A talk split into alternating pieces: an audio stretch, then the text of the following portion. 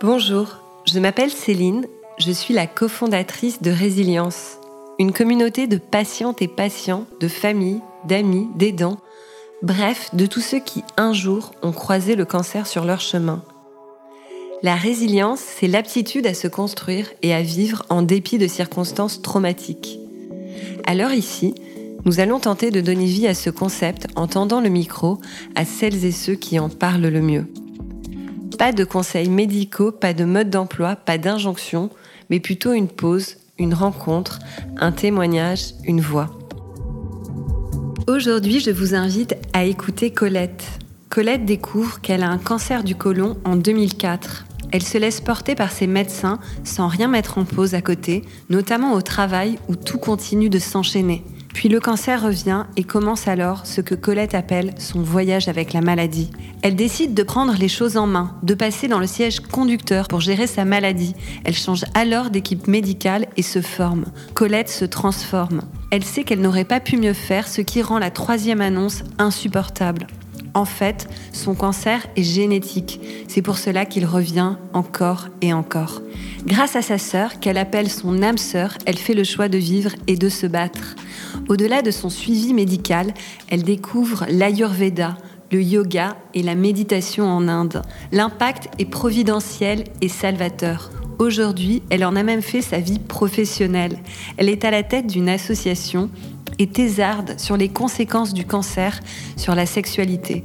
Colette retrace son voyage avec ce cancer, un voyage pour se connaître profondément. Je vous souhaite une merveilleuse écoute.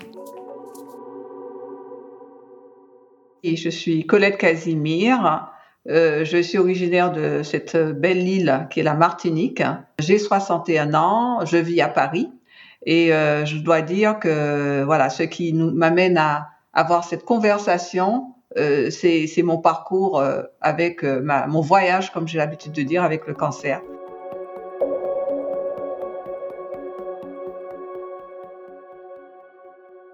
2004 a été effectivement une année importante pour moi parce que ça a été effectivement l'année du diagnostic de mon cancer. C'était janvier 2004, je m'en rappellerai toujours, parce qu'en fait, au mois de décembre, pendant la période des fêtes, euh, j'avais euh, une douleur euh, qui me, je dirais que je n'arrivais pas à expliquer. Mais au-delà de cela, je n'avais pas l'intention de consulter parce que c'était relativement supportable. Alors cette douleur, c'était parce que moi je suis originaire de la Martinique, comme je l'ai dit tout à l'heure, et, et en fait je mange très épicé habituellement, mais je me rappelle qu'à cette époque-là, je n'avais pas mangé épicé, pas de piment, disons mais j'avais des douleurs au ventre qui, qui, qui, qui, sont les douleurs caractéristiques lorsque je mange épicé. Donc déjà, mais j'avais pas de diarrhée.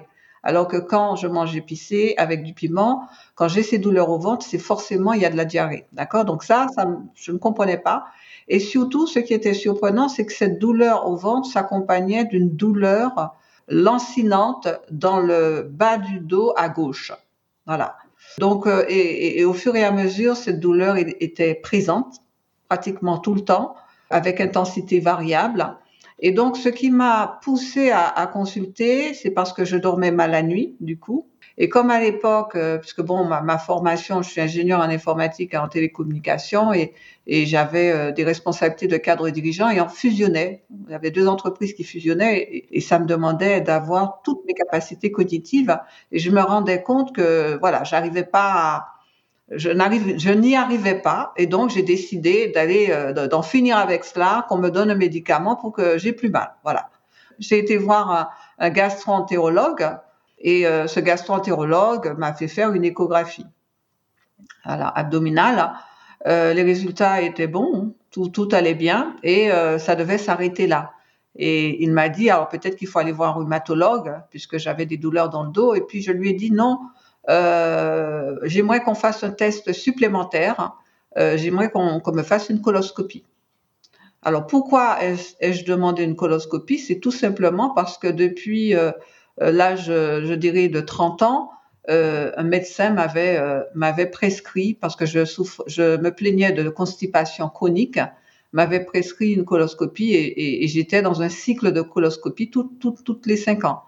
Euh, et là, euh, là, ça faisait, il aurait fallu attendre deux ans pour avoir la prochaine coloscopie, puisque j'avais 43 ans à l'époque euh, en question là, quand j'ai eu ces douleurs. Et donc, on a fait la coloscopie, et c'est et c'est là que que voilà, le diagnostic du cancer du côlon droit a été posé.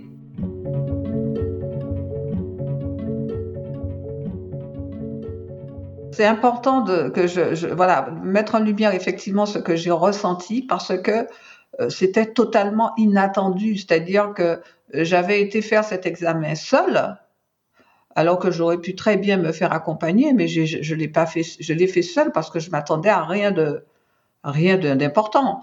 Donc, euh, quand le médecin m'a dit que c'est un cancer du côlon, je pense que j'ai été dans le déni tout, de suite, quoi. C'est-à-dire que euh, entre ce que me disait le, le, le gastroentérologue et ce que mon cerveau euh, captait, euh, il y avait vraiment, voilà, j'étais, j'étais coupé en deux là.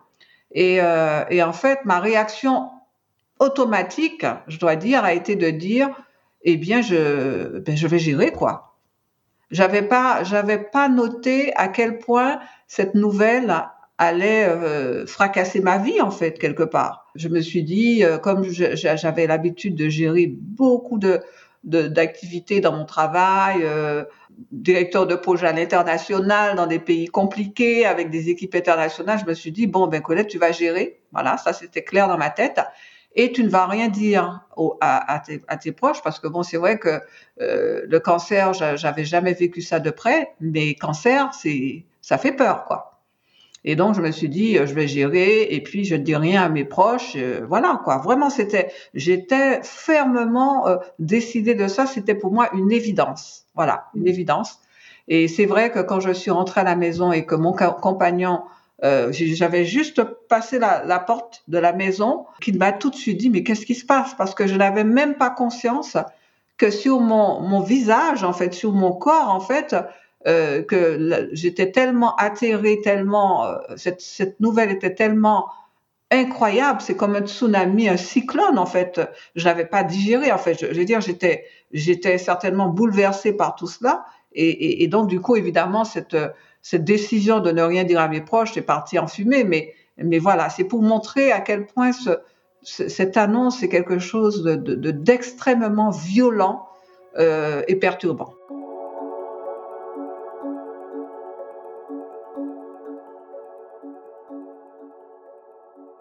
En fait, c'est une période qui a été pour moi extrêmement difficile parce que ce que je retiens, c'est, euh, comment dirais cette pression. Voilà, je vais le, résumer en un mot. Cette pression euh, du, du gastroentérologue et du chirurgien pour me, retrouver sur la table d'opération. Voilà. Euh, c'était vraiment cette urgence, le sentiment de ne pas avoir le temps de réfléchir, et euh, par contre, il y a une chose que j'ai faite, c'est-à-dire que j'ai posé la question au médecin, euh, je dirais, du groupe, puisque j'appartenais à un groupe international, et je lui ai expliqué ma situation. Et il m'a dit, mais Colette, euh, ben nous, quand on a un problème de santé, ben on va, on va à tel hôpital, d'accord? Donc, euh, donc j'ai été, voilà, je me suis pas posé de questions puisque le gastro et le chirurgien étaient dans cet hôpital, voilà. Et donc, c'est ce sentiment de pression, alors que j'avais des événements importants au niveau professionnel, parce qu'en fait, il y avait une réunion internationale qui devait se passer à Athènes, euh, dans le cadre des Jeux Olympiques, puisque ça faisait partie aussi de mon scope, l'informatique des Jeux Olympiques. Et donc, euh, j'ai dit au médecin, non, non, on va attendre un peu, parce que je, voilà, je veux aller à cette réunion importante pour passer le relais et c'est vrai que euh, j'ai décalé un tout petit peu, peut-être d'une semaine, mon, mon, entrée à l'hôpital, mais c'est ça qui m'a beaucoup perturbée et, et j'aurai l'occasion d'y revenir par la suite, qui a été pour moi une, vraie leçon euh, que j'aimerais vraiment partager avec d'autres, cette pression et, et résister à cette pression pour pouvoir mieux réfléchir à son plan d'action en fait, euh, j'entrais dans un domaine que je ne connaissais pas. J'avais personne de mon entourage. J'avais pas de médecin dans mon entourage. Moi, je suis issue d'une famille très modeste. Être ingénieur, c'était déjà le carrément euh, monter d'Everest. Donc, j'avais aucun conseil possible et imaginable. Et puis, je me suis dit, voilà, je suis dans l'hôpital où le médecin de l'entreprise m'avait m'avait conseillé. Donc, voilà, on se laisse porter. ce démarrage, je m'en souviendrai toujours parce que euh, souvent je me dis, Colette, ton projet, tu l'as mal géré dès le départ, quoi. Mais bon, après, je me suis beaucoup rattrapée. j'ai changé de médecin, j'ai demandé à ce qu'on me change de médecin et, finalement, j'ai eu euh, vraiment celui qui m'a accompagné euh, tout au long de, ce voyage avec le cancer. Ça a été une très bonne chose d'ailleurs.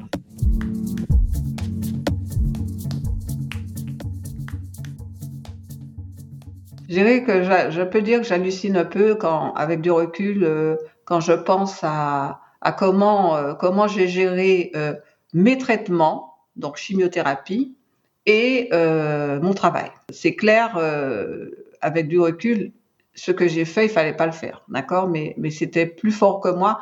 Et je suis quelqu'un qui a beaucoup d'énergie. Même quand on me faisait la chimiothérapie, je me rappelle, j'avais quand même une énergie moindre, mais suffisante pour faire plein de choses. Ma chimio est un peu particulière, euh, c'est-à-dire que j'allais à l'hôpital euh, pendant trois, heures, trois heures, trois heures et demie, je recevais tous les produits en, perfusion. Euh, et puis, je repartais chez moi avec une petite bonbonne hein, de chimio pendant 48 heures. D'accord? Normalement, ça fatigue énormément et ben moi, j'avais rien trouvé de plus intelligent à faire que de, partir avec ma, bonbonne travailler. Voilà. Personne ne se doutait que j'étais en chimio parce que euh, c'était dans une petite sacoche en dessous de mon bras et euh, avec un, vêtement ample, personne ne s'en rendait compte. Donc euh, même pendant la chimio, c'est-à-dire pendant que j'étais en chimio, quoi, je veux dire, c'est, je travaillais, quoi, je travaillais et, tout.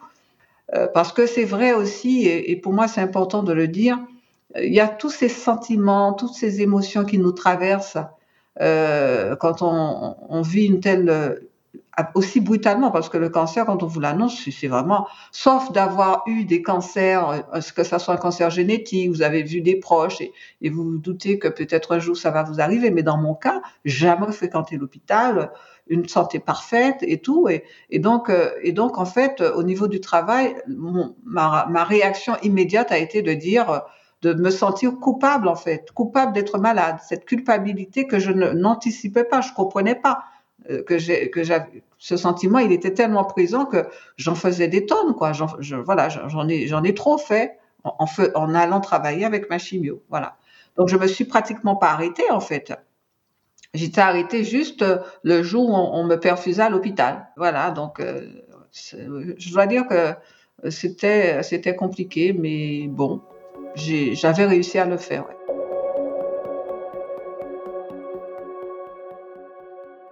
S'il n'y avait pas eu de récidive, on ne serait pas là, toi et moi, en train d'en parler, parce que euh, pour moi, ça a été au bout d'un moment, c'est un événement important dans ma vie, mais, j'étais retournée dans ma, dans, dans ma vie, quoi. J'avais pas de séquelles particuliers, il y avait de la fatigue, c'est vrai, mais comme je te dis, j'avais beaucoup, beaucoup d'énergie, quoi. Et je sais pas comment a été ma vie vraiment, mais une chose est certaine, c'est que je n'avais toujours pas compris la complexité de ce voyage. Bon, tout, toutefois, j'avais exigé de la part de mes médecins qu'ils fassent un contrôle toutes les années. Ça, c'était vraiment le, ça a été euh, quelque chose de difficile d'accepter par, mes médecins parce que pour eux, il n'y avait pas de raison de faire une coloscopie de contrôle toutes les années. Mais moi, comme à l'époque, j'étais euh, euh responsable de la gestion des risques de l'entreprise, donc j'avais insisté. Donc en 2005, une année donc après mon, mon annonce, on a, fait une coloscopie, il n'y avait aucun problème. Et en 2006, c'est là où, euh, après cette coloscopie, on m'a annoncé euh, cette récidive. Franchement, je ne m'y attendais pas. C'est-à-dire que c'était plus euh, de la gestion de risque en fait que je faisais, mais jamais je me suis dit quand j'y allais, j'y allais seule d'ailleurs.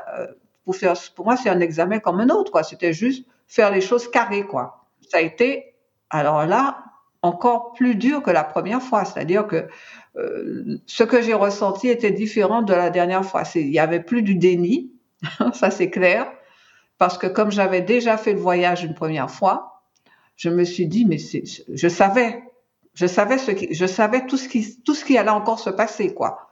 Euh, et là, vraiment, et en plus, pour moi, ça a été très dur parce que j'avais été nommée présidente de ma société en Amérique du Sud.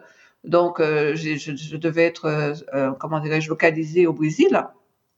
Et donc, j'avais toute mon équipe qui m'attendait. J'avais déjà commencé six mois auparavant à, commencer mes fonctions, etc. Et puis là, d'un coup d'un seul, ça s'arrête, alors que j'avais tellement envie d'aller dans cette aventure, de faire ce voyage professionnel, et surtout pas être en train de gérer ma maladie, quoi. Voilà, ça a été pour moi, j'étais en colère, voilà.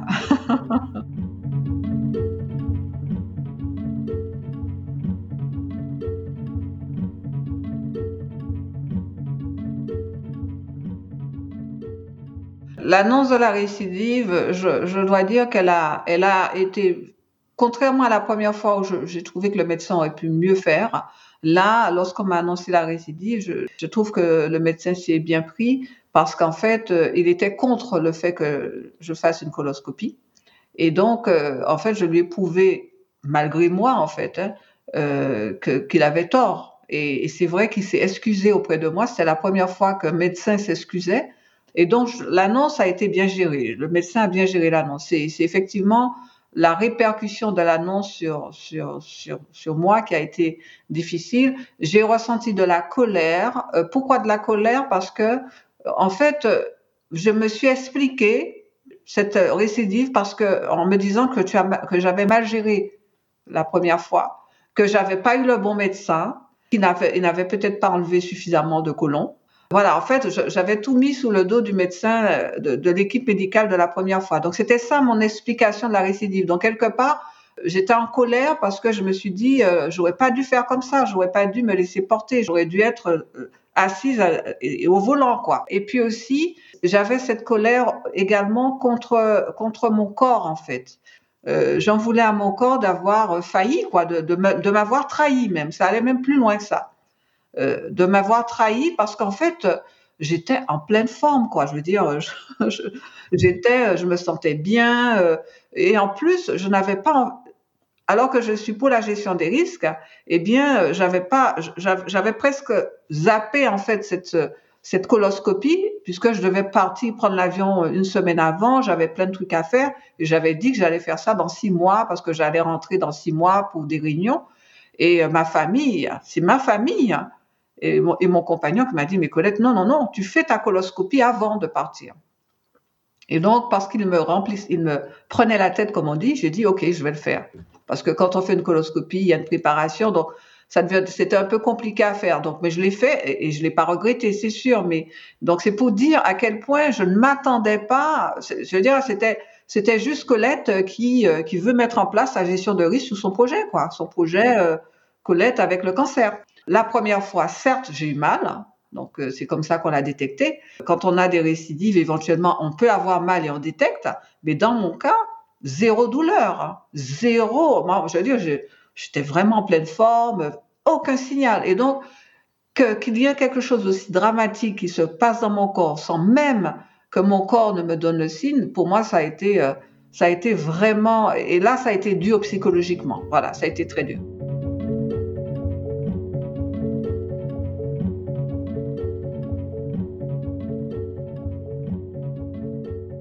Alors là, franchement, je suis passée en mode de euh, chef de projet, carrément là. C'est chef de projet, comment Colette ne va pas mourir. Là, c'est clair et net. Je me suis euh, organisée, euh, vraiment fait en sorte d'avoir la bonne, la vraiment bonne équipe médicale et, aussi cette prise de conscience. Je me suis, donc j'ai vraiment changé complètement d'approche. J'étais vraiment active, active et pas passive. Les médecins ne voulaient pas que je travaille. Donc, euh, la première fois, ils n'ont pas posé de problème. Euh, mais la deuxième fois, ils n'ont pas voulu. Donc, j'ai été arrêtée une année euh, parce que parce qu'on m'enlevait tout le côlon. On m'a enlevé tout le côlon et également les ovaires pour me protéger. Paradoxalement, euh, j'ai pas été euh, par rapport à l'acte chirurgical, le fait de qu'on m'enlève la totalité de mon côlon, je n'anticipais pas vraiment comment aurait été ma vie après avoir n'avoir pas eu le colon. Mais moi, quand dans mes souvenirs, en fait, ce qui m'avait le plus euh, choqué, en fait, c'était qu'on m'enlève mes ovaires, d'accord? Et en plus, on m'a on m'a averti que quelques heures avant d'aller au bloc opératoire, parce qu'il y avait une réunion de concertation pluridisciplinaire et au dernier moment, ils se sont dit euh, il faut lui il faut que lui enlever les ovaires. Donc on m'a demandé l'autorisation évidemment. Ben moi, comme je faisais de la gestion de risque, dans mon, pour moi, en termes de, projet, je me suis dit, Colette, que tu aimes ou pas, ils te disent qu'il faut l'enlever, il faut l'enlever, quoi. Voilà. Donc je l'ai fait, mais j'ai pas été préparée. je, dirais paradoxalement, c'est ça qui m'a qui m'a choqué. Et puis ensuite, quand on me l'a enlevé, effectivement, euh, euh, eh bien, j'ai eu beaucoup de sel, euh, euh puisque le, le côlon assèche, hein, donc euh, j'avais beaucoup de sel qui était beaucoup plus liquide.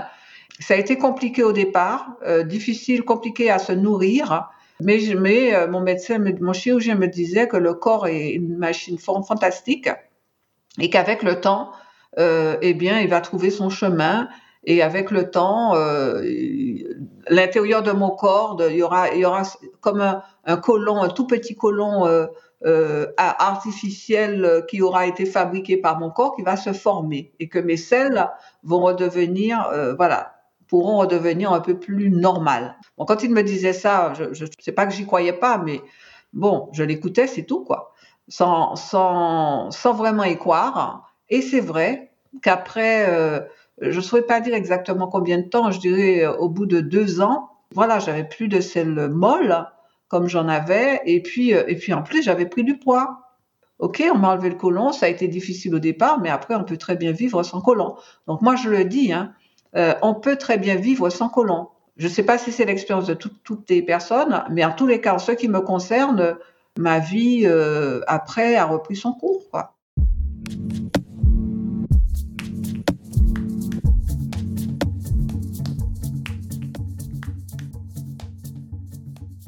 C'est lors du troisième cancer que là, ça a été. Ah Alors là, voilà, j'en ai encore l'émotion quand j'en parle, parce que quatre ans après, bon, toutes les années, évidemment, hein, les médecins, ils n'ont toujours pas eu le choix, toutes les années, coloscopie, coloscopie. Donc, euh, entre 2006 et, et 2009, génial, tout va bien, mon corps ne me donne aucun signal.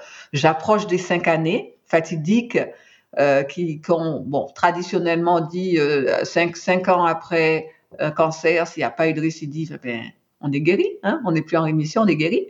Et puis non, quatre ans, c'est cool, coloscopie. Et, voilà, on découvre. En fait, la, en fait, ça a été euh, une, vraie surprise pour moi. Enfin, je, je, je, je sais pas, je sais, j'arrive même pas à dire ce que j'ai, ce que j'ai ressenti. Euh. En fait, ça, a été, euh, ça a été quelque chose, euh, puisqu'il a fallu analyser tout cela. Euh, le médecin m'a appelé, l'oncologue m'a appelé, j'étais au travail pour m'annoncer que les examens, la biopsie a démontré qu'il y a encore un cancer. Euh, je lui en ai voulu de m'annoncer cette nouvelle euh, au téléphone. On n'annonce pas, et ça je le dis pour tous les médecins, on n'annonce pas un, un, un, diagnostic de cancer à quelqu'un au téléphone. Ça ne se fait pas, c'est pas possible. Même si cette personne en est à sa troisième récidive. Qu'est-ce que ça veut dire? Parce que j'ai déjà eu deux cancers, on peut m'annoncer trois, quatre, cinq. Euh, c'est fou, quoi. Et je dirais même que la troisième fois, c'est pire encore que toutes les autres. Donc, euh, je veux dire, j'aurais pu me jeter par la fenêtre. Je me rappelle, j'étais dans mon bureau, mais j'étais, mais j'étais perdue, quoi. J'étais perdue.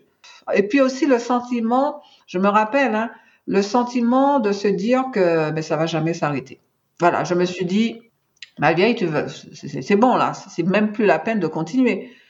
C'est même plus la peine de continuer. J'avais, j'avais, j'étais vraiment décidée à ne pas me soigner, quoi. Pas parce que euh, je pensais pas qu'on allait peut-être me, me, sauver, mais c'est parce que j'avais, j'avais fait ce voyage deux fois.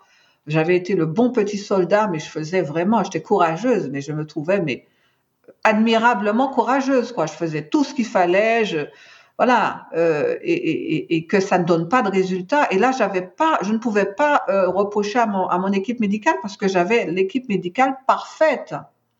Donc, je ne comprenais pas, je ne comprenais pas. Et la bonne nouvelle, c'est que mes médecins non plus ne comprenaient pas. Voilà. Et donc, ils se sont décidés de faire une analyse génétique.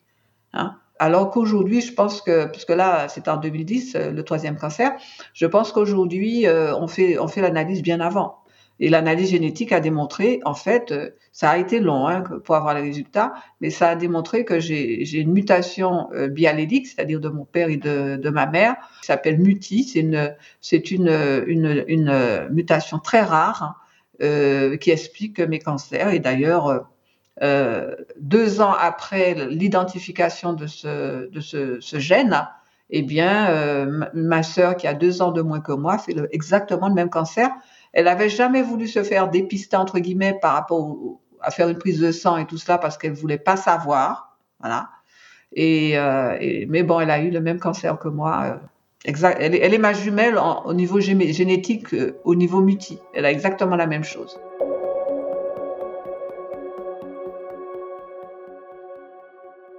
Avant qu'on décide de faire l'analyse génétique, parce que ça a pris, euh, ça a pris plus d'une année hein, avant d'avoir les résultats, je ne comprenais pas. Je comprenais pas. Euh, euh, j'estimais avoir tout bien fait, que mes médecins ont tout bien fait, et, et, et les médecins m'annonçaient une chirurgie, comme j'ai l'habitude de dire, stratosphérique, quoi. ils allaient m'enlever le déodénum, une partie de l'estomac, la tête du pancréas, la vésicule biliaire. Bon, moi, je ne m'y connais pas, mais franchement, ça m'apparaissait beaucoup, quoi. Je me suis dit, mais qu'est-ce qui va rester dans, comment je vais vivre. Voilà, donc euh, j'ai et, c'est vraiment l'amour de de mes proches et en particulier de de, ma sœur euh, Céline, ma, ma, ma sœur aînée, qui elle n'est pas ma jumelle au niveau génétique. Elle a une des mutations, mais n'a pas les deux, ce qui réduit énormément le risque. Donc, euh, je touche du bois jusqu'à aujourd'hui. Elle va bien. Donc, elle, elle n'a pas, pas ce cancer. Et c'est elle, en fait, parce que, et, c'est vraiment quelque chose que je pense important de, de mettre en lumière parce que on ne s'en rend pas compte. Parce que moi, j'ai vraiment été à deux doigts de, j'avais déjà identifié euh, l'endroit en Belgique euh, où j'allais avoir un suicide assisté. Euh, parce que quand on ne soigne pas, se soigne pas, au bout d'un moment, il y a les douleurs qui viennent et j'avais pas envie de souffrir, d'accord? Mais vraiment, ça a été, malgré que je l'aimais, j'avais, j'aimais mes proches et je l'aimais elle en particulier.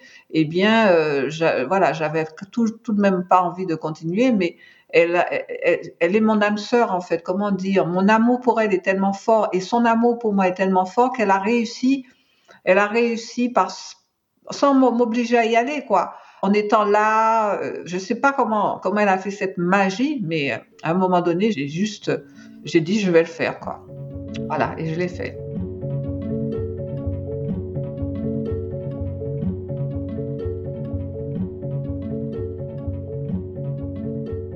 Je veux dire qu'avec tous ces organes en, moins, déjà, euh, euh, ça a été très choquant pour moi l'après euh, chirurgie de me retrouver en soins intensifs pendant 15 jours. Bon, je, me doutais que ça aurait été compliqué, mais jamais, jamais, en fait, ça a dépassé tout, tout ce que je pouvais imaginer. Et donc, en fait, j'avais déjà, j'allais, j'allais au sel, donc par jour, sans exagération, 30 fois, au moins 30 fois. Donc euh, j'étais vraiment vidée, quoi, vidée de mon énergie et de tout.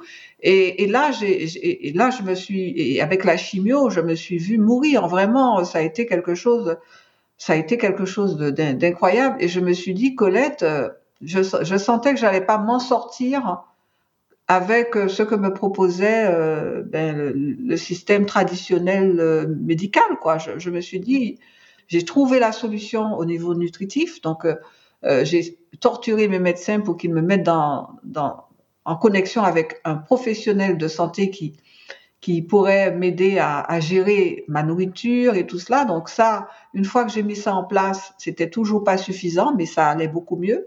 Et donc euh, j'ai commencé à, à, à, investiguer. À l'époque, j'avais beaucoup de euh, d'Indiens dans mes équipes, de, de, personnes qui venaient de l'Inde.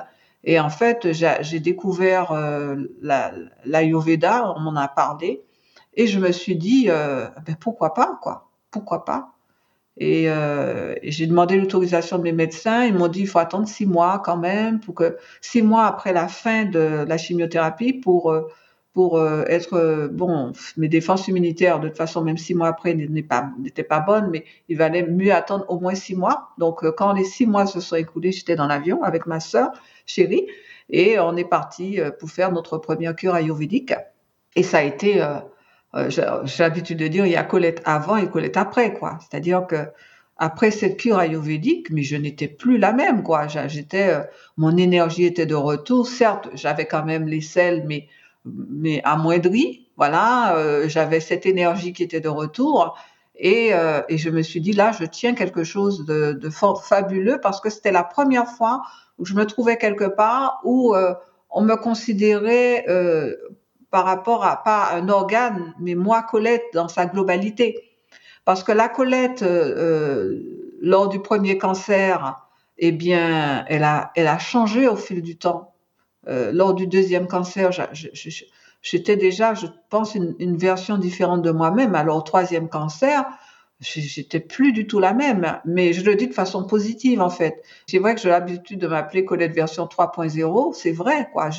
J'ai vraiment euh, parce que ce voyage-là, comme je le faisais de façon de plus en plus dramatique, de plus en plus euh, difficile, en fait, ça m'a connecté encore plus avec moi-même et j'ai découvert des choses sur moi-même, sur mon environnement, en fait, sur plein de choses. Et donc, quand je me suis retrouvée dans ces centres ayurvédiques qui euh, où il y a du yoga, il y a de la méditation, du, tai chi, euh, il y a des massages de différents types pour pouvoir euh, récupérer son énergie, pour pouvoir, pour plein de plein de possibilités. Voilà, tout ce qui n'allait pas chez moi. Eh bien, vraiment, ça m'a reconnecté en fait avec mon corps. En fait, ça m'a reconnecté avec moi-même. Ça m'a réconcilié aussi. Je vais dire réconcilié avec moi-même. Et cette réconciliation a été totale lorsqu'on m'a effectivement annoncé que c'était génétique, euh, je me suis dit, mon, corps ne m'a pas trahi, c'est génétique, c'est comme ça. C'est comme ça, c'est répétition, euh, on sait maintenant. Euh, et donc, mon acceptation a été totale. Mais, ça a commencé par l'Ayurveda. L'Ayurveda m'a aidé à, à m'a reconnecté à la, à la vie, m'a reconnecté à l'envie l'envie de vivre, l'envie de continuer malgré des handicaps, parce que j'en avais beaucoup finalement, voilà. Et donc, j'y retournais tous les six mois. Voilà. Tous les six mois, je faisais cette cure ayurvédique. Euh, ça a été un voyage euh, vraiment extraordinaire. Euh, il faut que je sois très précise là-dessus parce que je sais qu'il y a des personnes qui font appel à la médecine naturelle, tout ça, pour soigner le, cancer. Moi, j'ai pas du tout été dans cette voie-là. Je ne, je ne rejette pas la, la médecine occidentale, quoi. moi, j'ai cherché dans l'Ayurveda récupérer mon énergie. Euh, vraiment, euh, je veux dire, j'étais comme un, zombie, quoi. J'étais mais d'une fatigue euh, et, même mentalement et tout ça, ça m'a régénéré.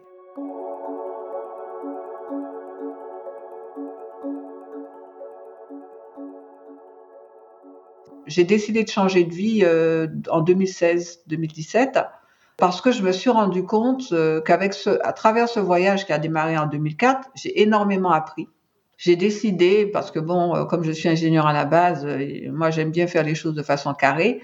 Donc, euh, même si j'avais appris beaucoup de choses, j'ai estimé qu'il fallait que je me forme à, à, mieux comprendre tout ce que j'ai appris. Donc, j'ai fait une formation à l'université des patients, une formation diplômante, donc de patient expert, ensuite ingénieur en éducation thérapeutique du patient, et en ce moment je suis en doctorat. Je suis en deuxième année au moment où on fait ce podcast. Eh bien, mon sujet de thèse, c'est cancer vie intime et sexuelle des femmes, renoncer ou se réinventer, comment se reconstruire.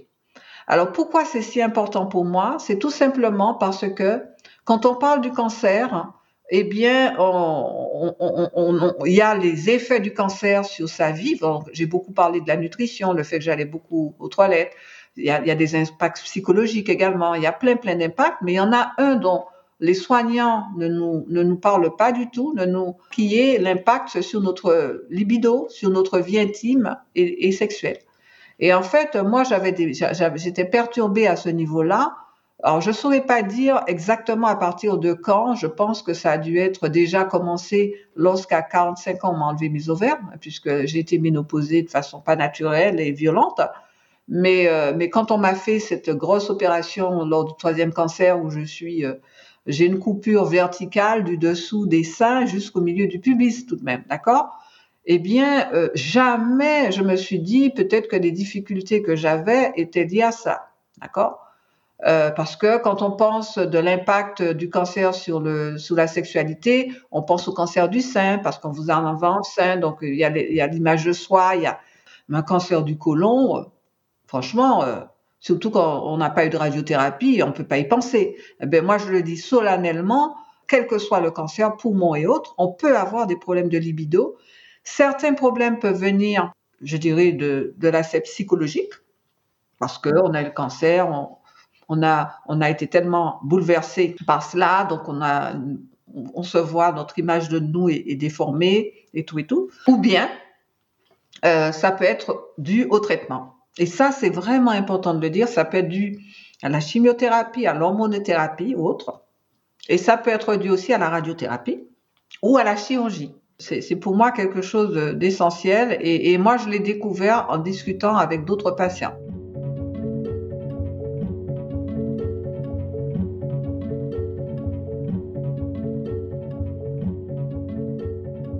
Alors c'est un message important pour moi de parler de, voyage parce que ça n'a pas toujours été le cas en fait. C'est-à-dire que j'ai été dans le combat tout le temps euh, au début, vraiment dans le combat. Euh, et puis euh, aussi dans cette dans cette évidence qui était pour moi de tout faire pour revenir à, ce que j'étais avant. c'est normal qu'on raisonne comme ça. quand on quand on commence je dirais ce parcours avec, euh, avec le cancer, on peut pas imaginer tout ce qu'on va découvrir.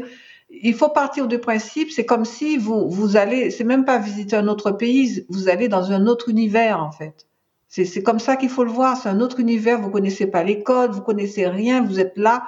Au début, vous subissez, et puis après, vous comprenez mieux. D'accord? Donc, euh, donc c'est vrai que ce, ce, ce, ce combat s'est transformé en voyage parce qu'au fil du temps, j'ai, euh, en fait, je me suis plus écoutée, je, une attitude plus réflexive en fait, c'est-à-dire que j'analysais un peu plus euh, ce que je ressentais, ce que mon corps ressentait.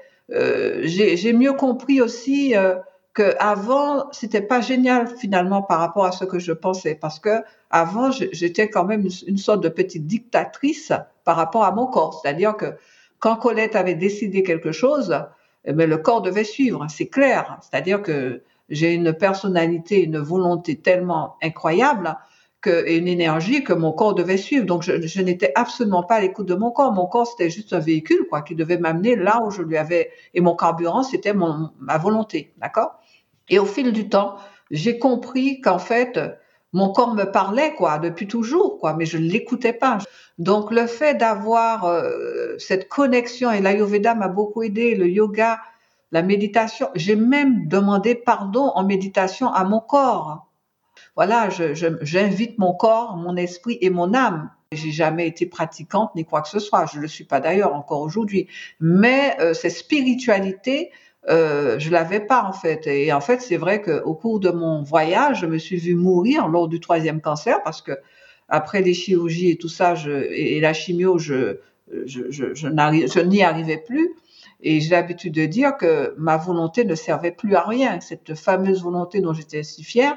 Et, et j'ai l'impression que voilà, il, s'est passé quelque chose. C'est comme si mon âme m'a sauvée. Donc c'est vraiment, j'ai fait des découvertes majeures qui ont changé ma vision de la vie.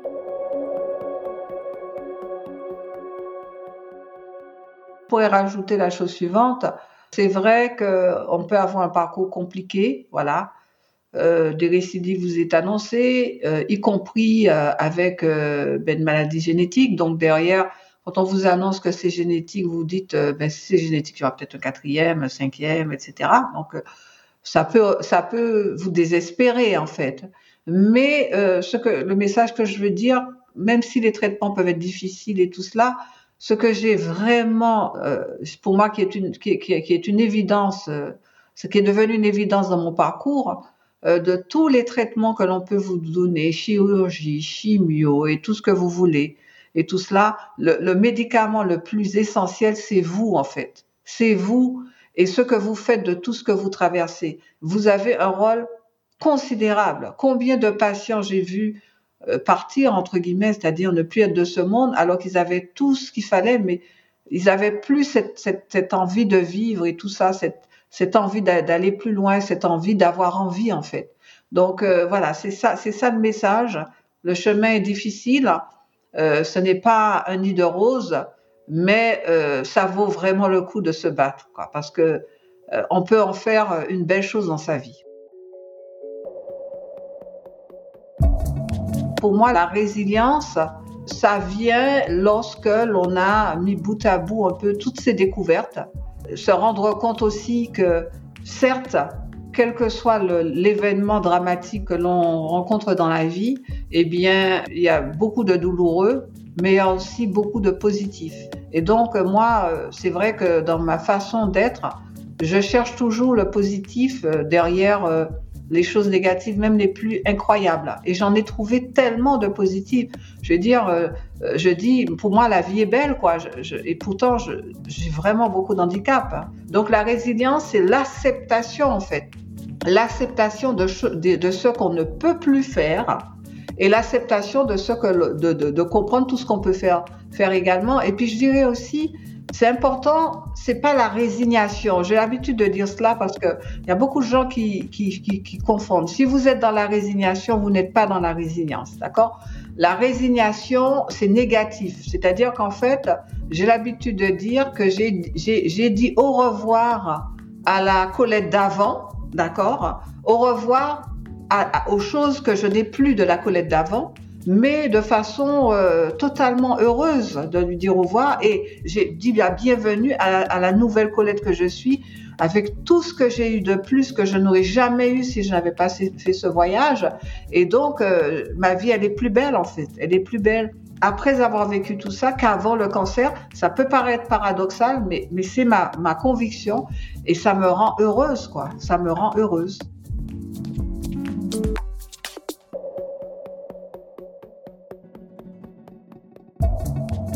Colette nous raconte son voyage avec sa maladie, ce cancer du côlon revenu trois fois et sa réconciliation avec un corps qu'elle pensait coupable.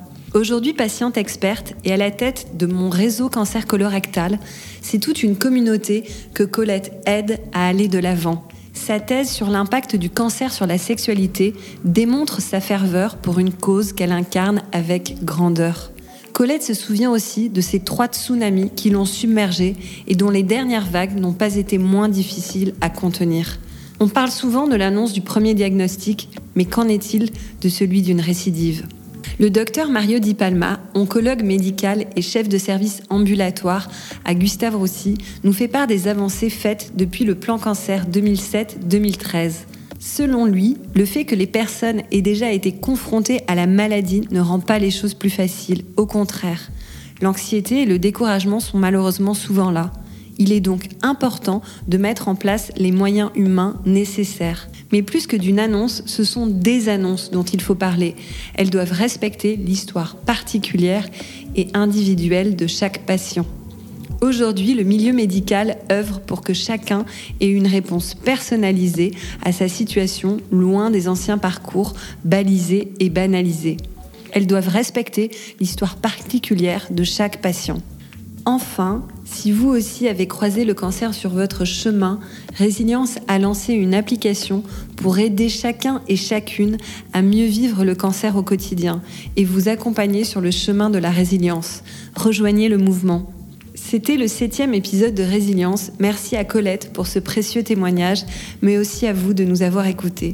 Rendez-vous le mois prochain pour un nouvel épisode.